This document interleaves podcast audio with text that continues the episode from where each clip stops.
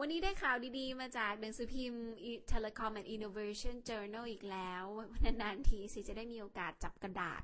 หลังจากจับจอแล้วก็เลื่อนจอมานานเลยไงคุณผู้ฟังคะแหมสมัยนี้ก็บอกว่าถ้าจะขึ้นเครื่องบินเขาจะไม่ถามแล้ว coffee or tea sir คือรับกาแฟหรือรับชาดีคะอะไรเงี้ยตอนนี้จะเป็น coffee or tablet sir คือจะรับชาหรือจะรับแท็บเล็ตดีคะใครจะรับชาหรือรับกาแฟล่ะคะฉันก็รับแท็บเล็ตสิคะเครื่องนึงมันหลายตังกว่านี่คะไม่ใช่อันนี้เป็นคำถามใหม่จริงๆนะจากพนักงานต้อนรับสายการบินคืออย่างนี้เขาบอกว่าหลังจากมีประกาศยกระดับบริการขึ้นมาใหม่หลายสายการบินมีการเสิร์ฟแท็บเล็ตให้กับผู้โดยสารคุณรู้ไหมว่าแท็บเล็ตจริงๆอย่างแท็บเล็ตจีนอะที่เป็น Android อะสมัยเนี้ยอย่างแท็บเล็ตเด็กป.1 เนี่ยต้นทุนมันแค่ 2,000 กว่าบาทสิไปลองเล่นดูละไม่กระตุกเลยเวิร์กมากและแท็บเล็ตจีนสมัยใหม่ๆเนี่ยนะคะ 10.1 นิ้ว10นิ้วอะไรอย่างเงี้ย 5,000 กว่าบาทก็มีเคยลองเล่นของ Gnet ให้ซีมาลองเล่นดูตัวนึงโอ้โหไม่อยากพูดนะคะข้างหน้ามัน iPad ข้างหลังมัน Samsung แต่แบบโอเคเวอร์ชั่น Android มันก็ไม่ใช่เวอร์ชั่นล่าสุดเท่า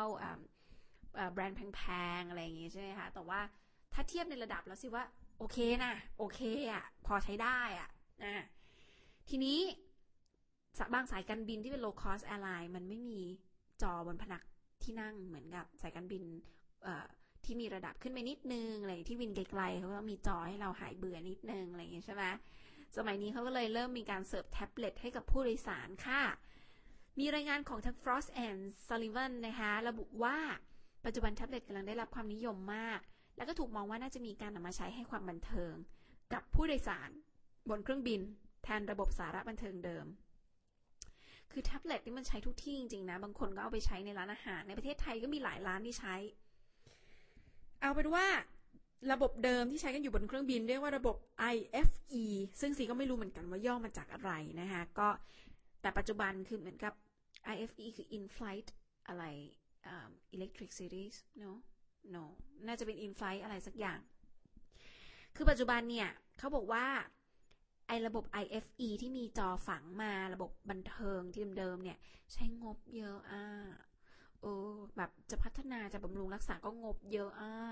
โดยเฉลี่ยแล้วอุตสาหกรรมการบินมีค่าใช้จ่ายเรื่องนี้ประมาณ 1.2 พันล้านเหรียญสหรัฐต่อปีเพื่อจะให้ความบันเทิงกับทุกคนที่มานั่งบนเครื่องได้มันกับหนังใหม่ๆจอดีๆเสียงโอเคกดปั๊บแล้วจอเสียจอแฮงก์ก็คือเครื่องทั้งนี้สายการบิน in-house อย่าง Air Asia นะคะก็เป็นสายการบินแรกในภูมิภาคเอเชียตะวันออกเฉียงใต้ที่มีการนำแท็บเล็ตมาให้บริการความบันเทิงบนเครื่องบินล่าสุดสิเพิ่งนั่งนกแอร์ก็ไม่มีแต่ว่าซีเช็คอินผ่านแอปเขาได้คือแบบก็มีแอปคือ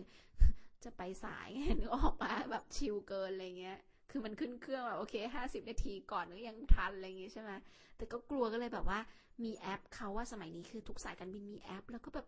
เปิดปั๊บกดเช็คอินเลยเรียบร้อยเสร็จปั๊บไปถึงหน้าเคาน์เตอร์คือนกแอร์มันบินตรงดอนเมืองอยู่ใช่ไหมคะก็คือไปถึงหน้าเคาน์เตอร์ไม่ต้องเช็คอินอีกแล้วยกเว้นคุณมีสัมภาระก็คือคุณก็คือเอาหน้า iPhone อะไปเป็นแทนตั๋วได้เลยอะนึกออกไหมก็แบบไปถึงเอาอันนี้ชี้เขาดูแต่ว่าซีแนะนำนะคือถ้าคุณยังเหลือเวลาอยู่ไม่ต้องวิ่งแจ้นขึ้นเครื่องมากคุณควรไปเช็คอินอยู่ดีคือปริ้นตั๋วมามันก็อุ่นใจไงก็2ระบบนะคะการพลาดกันบูดไปย้อนกลับมาเหมือนเดิมสายการบินแอร์เอเชียตอนนี้ก็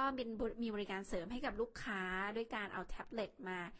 ให้ลูกค้าเป็นความบันเทิงกับผู้โดยสารนะคะแต่ไม่ได้ให้ไปเลยนะก็คงให้แบบไปดูซ่าอะไรอย่างเงี้ยเพลินๆนะระหว่างไฟล์แทนที่จะติดจอเอาไว้บนพนักที่นั่งซึ่งก็จะเซอร์วิสยากอัปเกรดลำบากต่อมีอะไรอะไรเงี้ยก็เป็นการเพิ่มรายได้ให้กับสายการบินโลคอสแล้วก็เพิ่มความน่าสนใจให้กับสายการบินนะคะมีสายการบินไหนที่มีอะไรใหม่ๆเดี๋ยวไว้ซีจะมาอัปเดตให้ฟังแล้วกันนะคะก็แข่งขันกันไปน่าดูเลย